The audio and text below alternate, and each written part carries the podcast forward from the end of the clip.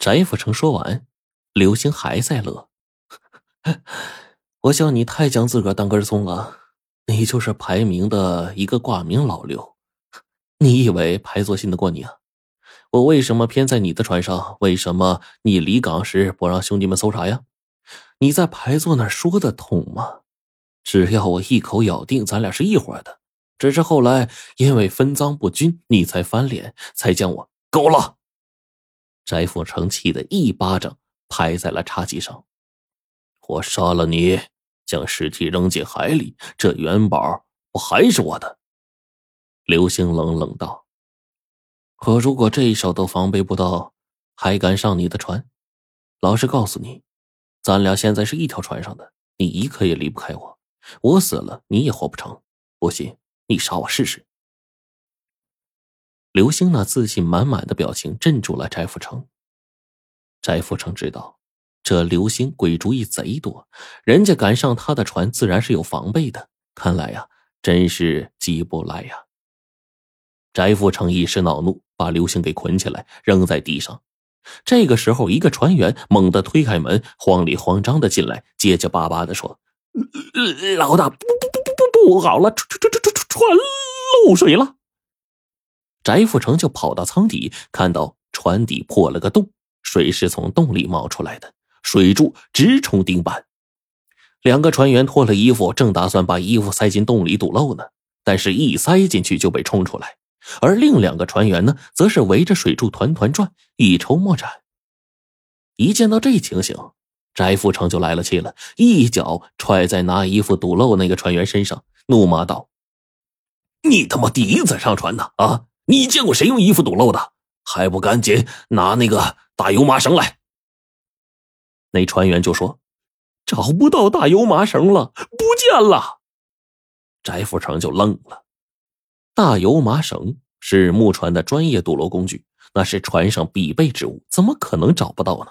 他就又喊说：“那就快拿些软木过来。”软木也是堵漏的工具之一。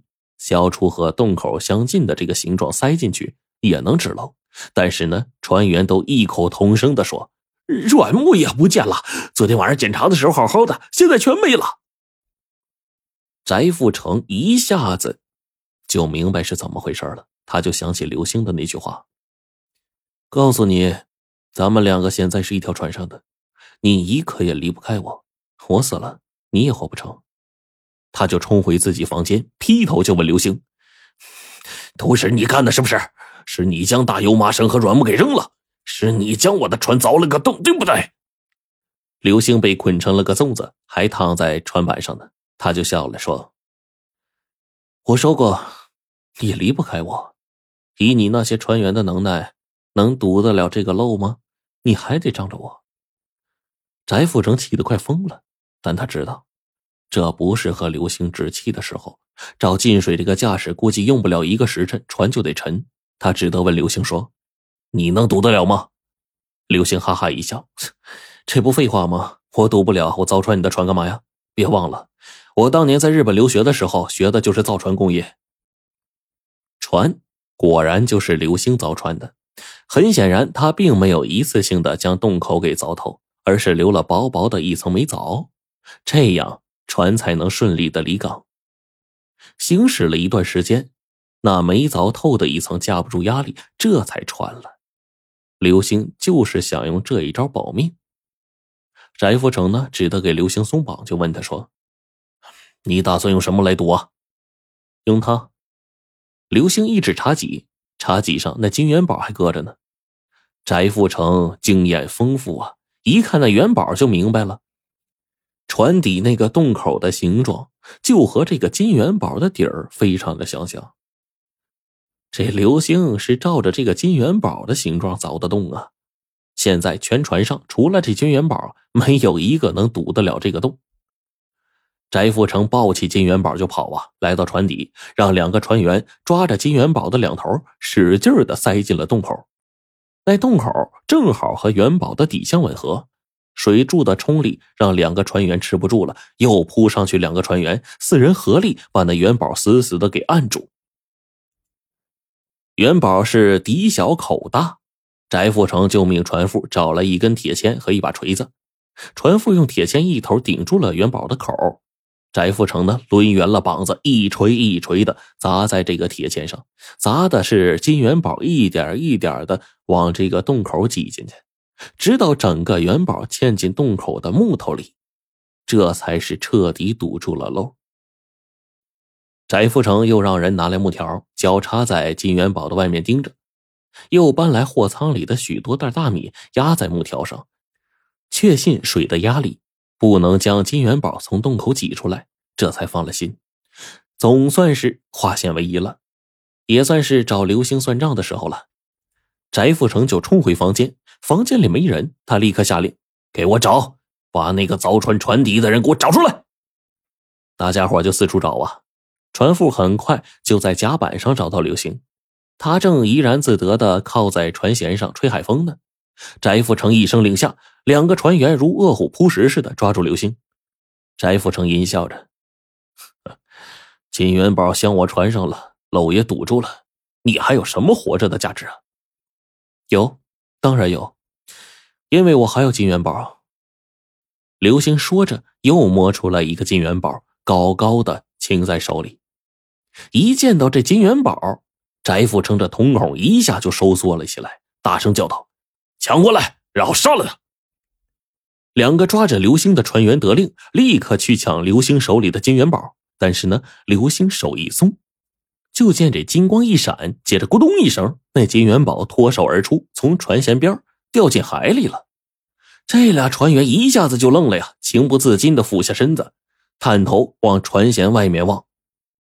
就趁这两个船员一分神的功夫，刘星抓着自己衣衫的衣摆那么一扯，这衣服的纽扣就全都扯开了。他就往船舷外一翻身，人呢就从那个长衫里面脱离出来，赤条条的，只穿了一条短裤，掉进海里了。那两个船员一人手里扯着一个长衫的袖子，怔怔的发呆呢。追，快追上他，别让他跑了！翟富成疯狂的下令，两个船员得令，匆匆跳进海里。但是刘星一个猛子扎下去，露出头来，已经是在一丈开外。两个船员刚要游过去呢，翟富成就醒悟过来了：先别管他，在这海里他只有死路一条。你们快捞那个金元宝！这一次，翟富成让船员捞这个金元宝，哎，可真不是贪钱啊。其实呢，当刘星举起这个金元宝的时候，他就意识到不好。刘星要保命，光凿一个洞那肯定是不行的，他肯定是留了后手，因为只要将洞堵上，他就没有活下去的价值了。翟富成就有可能杀掉他。刘星既然再次举起一个金元宝，这就说明他在船底还凿了一个洞，这个洞应该是等到船快要靠近大连时才会穿。那这样呢，他就会一直活着接近大连那个地方。然后在大家堵洞的慌乱时候趁机逃脱。翟富成之所以敢叫船员杀掉刘星，他是有把握的，也是有步骤的，那就是必须先夺下金元宝，再杀刘星。夺下金元宝就能再次堵漏，刘星呢就失去了任何利用价值。为了不落下什么把柄给排座大哥，杀掉刘星当然是上策了，但是他没有想到。刘星这么聪明，率先把金元宝扔进海里。船员们都是穷苦人，乍见这么大一个金元宝扔海里，是谁都会犯傻发呆呀。这就给刘星跳海的时间了。现在得让船员们把这个元宝给捞上来，才能堵住第二个洞。